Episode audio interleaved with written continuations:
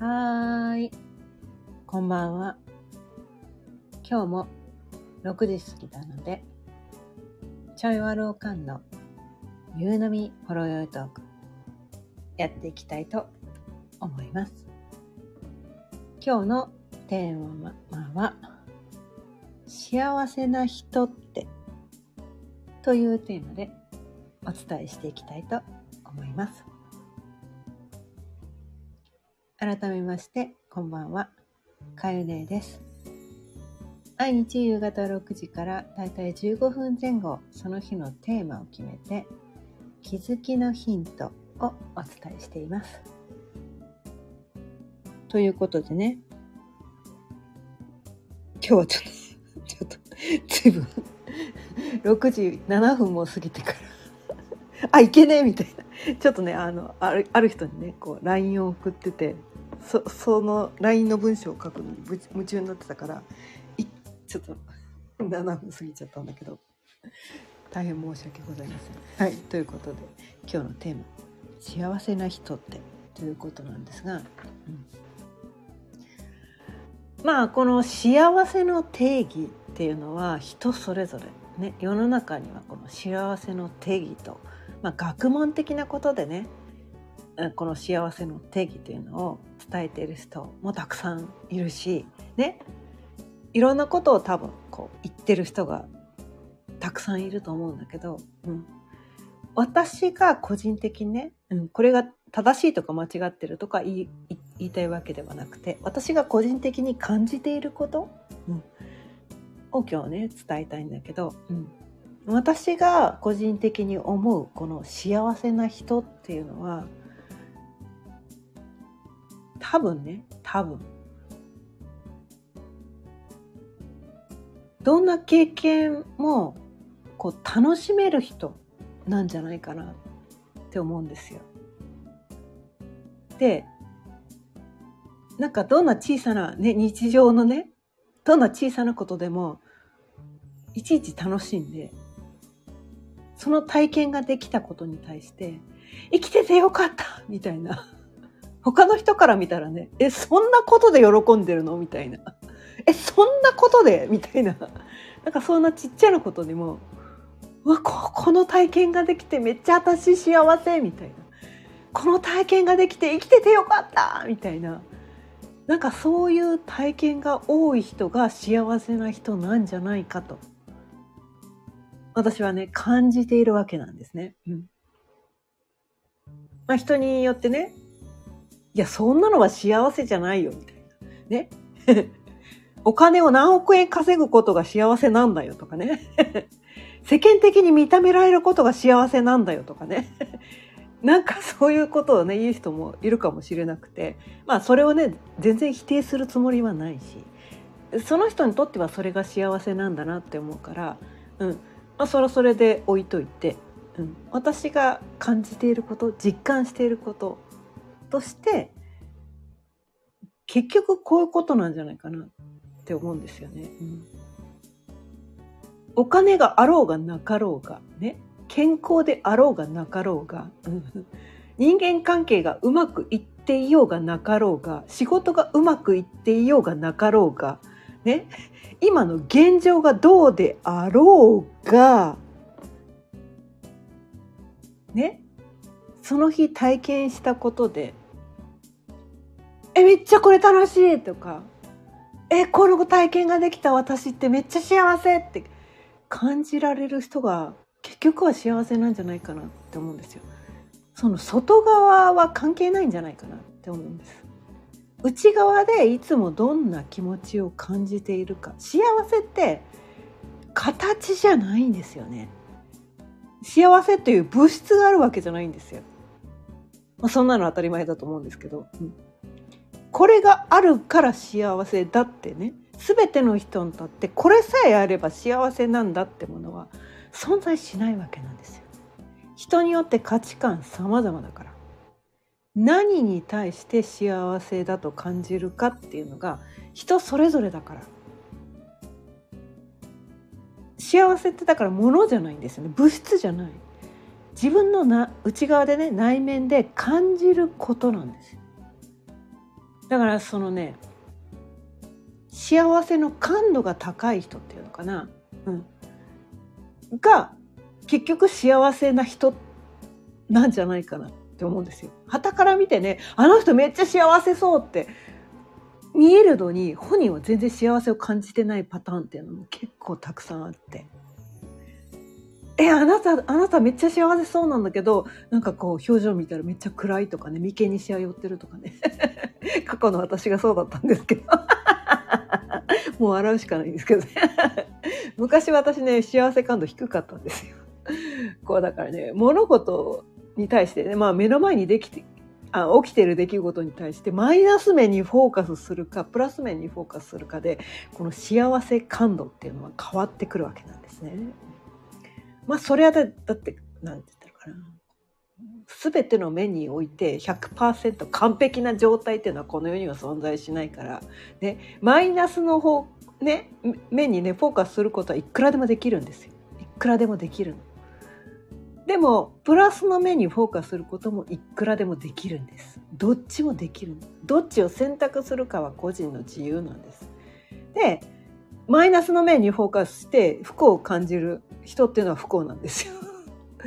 でプラスの面にフォーカスして私ってなんで幸せなの？って他の人から見たらねいや全然それ幸せって言わないからって突っ込みたくなるようなことでも本人が幸せを感じてればそれでいいんですよ。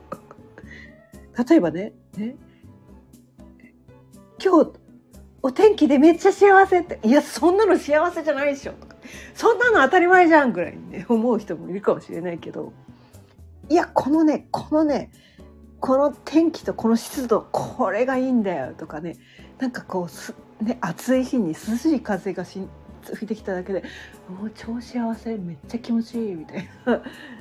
そういう人が幸せな人なんですよ。だからなんかなんていうのかな。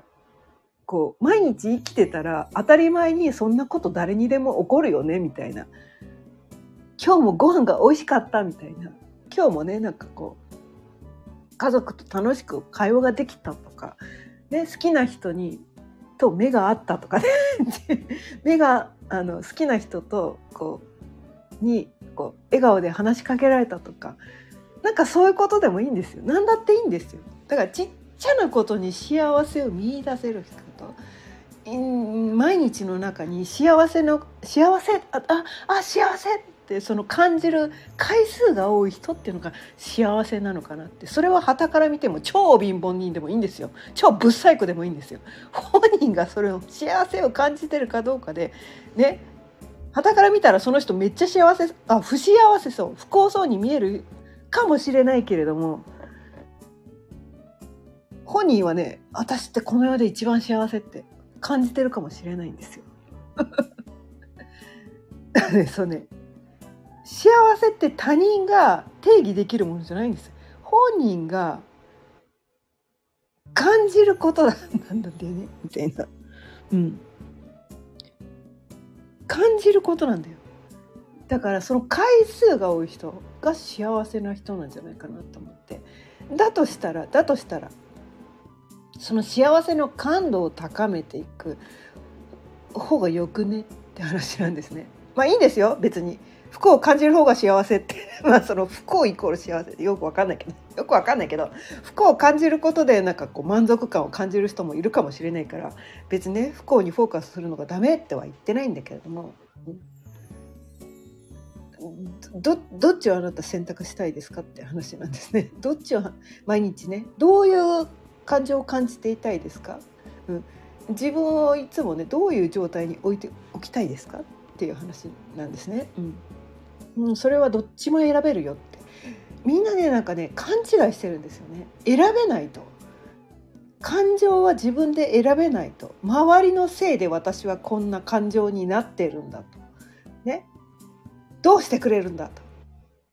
あの人がああだから私はこういう感情を感じてるみたいな。その自分の感情が周りのせいでそうなってるっていうね勘違いをしてる人が多いんですけど。それね超絶勘違いですからみたいな。自分の感情は自分がどこにフォーカスするかによっていくらでも変えられるんです。ね、楽しい気分も幸せな気分もいつつでもどこでも感じられるんですどこにフォーカスするするかだけなんです目の前の状況とかね自分が置かれている現実とか全然関係ないんです。全然関係ないんです。まあそれはね私がこうなんとかな過去ずっとね自分私ってなんて不幸ってね不幸にフォーカスし続けてね多分50年ぐらいずっと不幸にフォーカスし続けて生きてたけど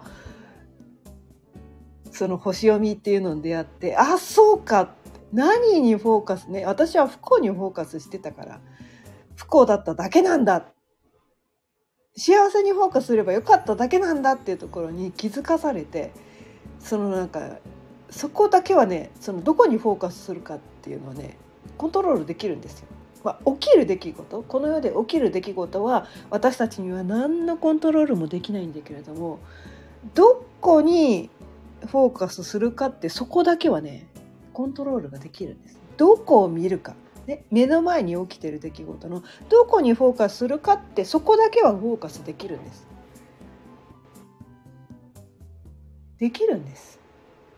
だったらどっちがいいですかと。いいところにフォーカスした方がよくないですかって自分が楽しいと幸せと感じられる出来事にフォーカスした方がよくないですかって話なんですよね。うん、もうすっごく単純な話でそしたらねこうねねつい1時間までは自分は不幸のどん底にいた人がもう一瞬でね幸せの絶頂に行くことだってできるんです。できるんですよ。まあでもねそのねプラスマイナスがねこの幅が広いとこの人間のね感情っていうのはその揺れ動いてちょっとなんかこうあまり安定しないから今はニュートラルな方がなるべくならいいんだけどでも不幸のどん底にを経験できるってことはもう幸せの絶頂もね経験できるんですよ。こねあのねあの振れ幅っていうのはねプラスもマイナスも同じだけ触れるんですよ。だから不幸のどん底を味わった人っていうのは幸せの絶頂も味わうことができるんですどっちもできるんですよ。うん、でも生まれてこの方ねあんまり不幸とかよくわかんないとか言ってる人は幸せの絶頂もよくわかんないなんですよ。ね、毎日穏やかなだけがいやこ人生はこういうもんだよねみたいな。その振れ幅がこう少ないところで生きていく人もいて世の中にはね。でその振れ幅が大きい方がいいわけでも振れ幅が少ない方がダメなわけでもないわけね。どっちだっていいんです。本人が毎日幸せを感じられてればよくてその幸せの絶頂顔を必ずしも経験しなくてはいけないわけではないんです。このね世の中には極端な人とそんな極端じゃない人っていうのがいてどっちもありなんですよ。でもなんかこううなななんかねそのこの極端なのがいいみたいなね。その不幸のどん底から幸せの絶頂に這い上がった素晴らしいみたいなね。それが素晴らしいことみたいなね。なんかそういうふうにしてこうマスコミとかね。まあ世の中いろんな書籍とかでね。私はこんなに不幸だったけどこんなに幸せになりましたみたいな。その振れ幅が大きい方がさも素晴らしいことのようなね言われ方をしていたりもするんだけど別にそれだけが素晴らしいわけじゃないよと。生まれてこの方ねずっとあまり振れ幅がなく、ね、穏やかに生きていくそれはそれで素晴らしいじゃん。どっちだっていいんですよ。どっちだっていいんです。うん、要はこう自分がその時にね、その瞬間瞬間、こう幸せを感じられてるか。それが別に幸せの絶頂である必要はないんです。小さなこと、当たり前の、他の人から見たら当たり前に見えるようなことでも幸せと感じられていれば、その人はきっと幸せな人なんですよ。旗から見て、あの人って超絶不幸に見えていたとしても、本人がね、本当に不幸を感じてるかどうかは分かんないわけなんですよ。他人が決められないんです。本人がどう感じてるかそれだけなんです。でそれは自分で何にフォーカスするかによってね不幸も幸せもどっちも選択できるんです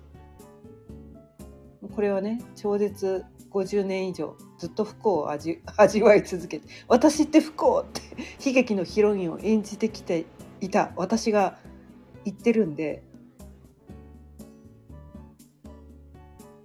まあ間違ってるかもしれないけどまああながち間違ってるんじゃないかと 思ったので今日はねこのテーマでお伝えしてみました。ということで今日も15分過ぎたのでそろそろ終わりにしていきたいと思います。